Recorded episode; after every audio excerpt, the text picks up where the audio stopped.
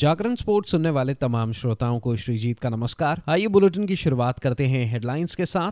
Cape Town test मुकाबले के पहले दिन का खेल समाप्त होने तक दक्षिण अफ्रीका भारत से 36 रनों से पीछे। सिडनी में जारी तीसरे टेस्ट मुकाबले के पहले दिन का खेल समाप्त होने पर ऑस्ट्रेलिया ने अपनी पहली पारी में बनाए बगैर किसी विकेट के नुकसान के छह रन। यशस्वी जायसवाल आईसीसी के emerging cricketer of the year award के लिए नामित। यूनाइटेड कप में डिमिनोर ने जोकोविच को हराकर ऑस्ट्रेलिया को दिलाई बढ़त।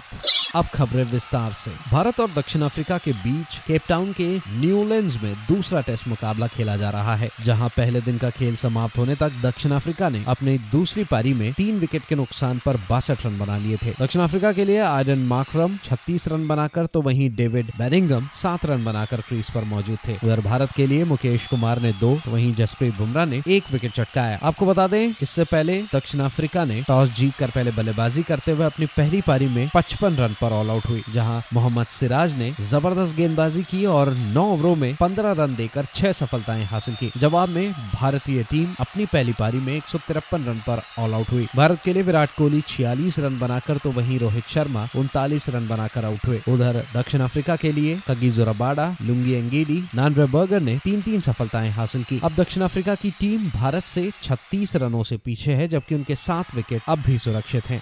उधर ऑस्ट्रेलिया और पाकिस्तान के बीच सिडनी क्रिकेट ग्राउंड में तीसरा टेस्ट मुकाबला खेला जा रहा है, जहाँ पहले दिन का खेल समाप्त होने तक ऑस्ट्रेलिया ने अपनी पहली पारी में बगैर किसी विकेट के नुकसान के छह रन बना लिए थे। ऑस्ट्रेलिया के लिए डेविड वार्नर छह रन बनाकर तो वही उस्मान ख्वाजा खाता खोले बगैर क्रीज पर मौजूद थे। इससे पहले पाकिस्तान की पूरी टीम अपनी पहली पारी में 313 रन पर ऑल आउट हुई, जहाँ मोहम्मद रिजवान ने सर्वाधिक अठासी रन बनाए तो वहीं आमिर जमाल बयासी रन बनाकर आउट हुए। उधर ऑस्ट्रेलिया के लिए पैट कमिंस ने पाँच सफलताएँ हासिल की। अब ऑस्ट्रेलिया की टीम पाकिस्तान से 307 रनों से पीछे है, जबकि उनके दसों विकेट अभी सुरक्षित हैं।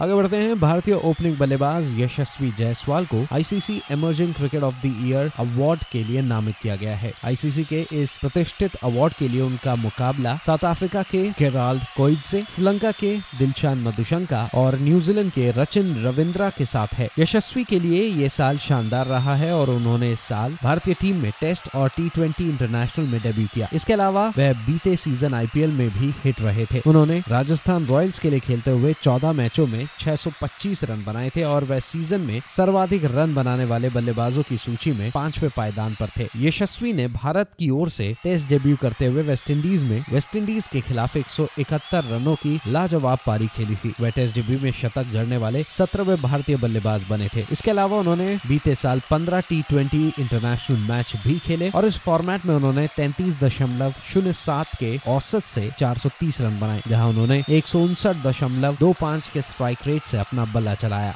अब खबर टेनिस की दुनिया से, जहाँ यूनाइटेड कप में सर्बिया के विरुद्ध एलेक्स डिमेनोर ने अपने 2024 सीज़न के लिए शानदार प्रदर्शन किया और विश्व नंबर एक नोवाक जोकोविच को छह चार छह चार से हराकर मेजबान ऑस्ट्रेलिया को क्वार्टर फाइनल में एक शून्य की बढ़त दिला दी। डिमेनोर ने शीर्ष स्तरीय ऑलराउंड प्रदर्शन किया, जिसके दौरान उन्होंने पहले सर्व में चौतीस में से तैतीस अंक जीते और चौरानवे मिनट में अपने करियर की सबसे बड़ी जीत हासिल की। 2018 ऑस्ट्रेलियन ओपन के क्वार्टर फाइनल में हॉनचुंग से हारने के बाद ये जोकोविच की ऑस्ट्रेलिया में पहली हार थी। जोकोविच के खिलाफ अपनी जीत के साथ डिमनोर ने मिश्रित टीमों के आयोजन में घरेलू धरती पर ऑस्ट्रेलिया को सेमीफाइनल के करीब पहुँचा दिया।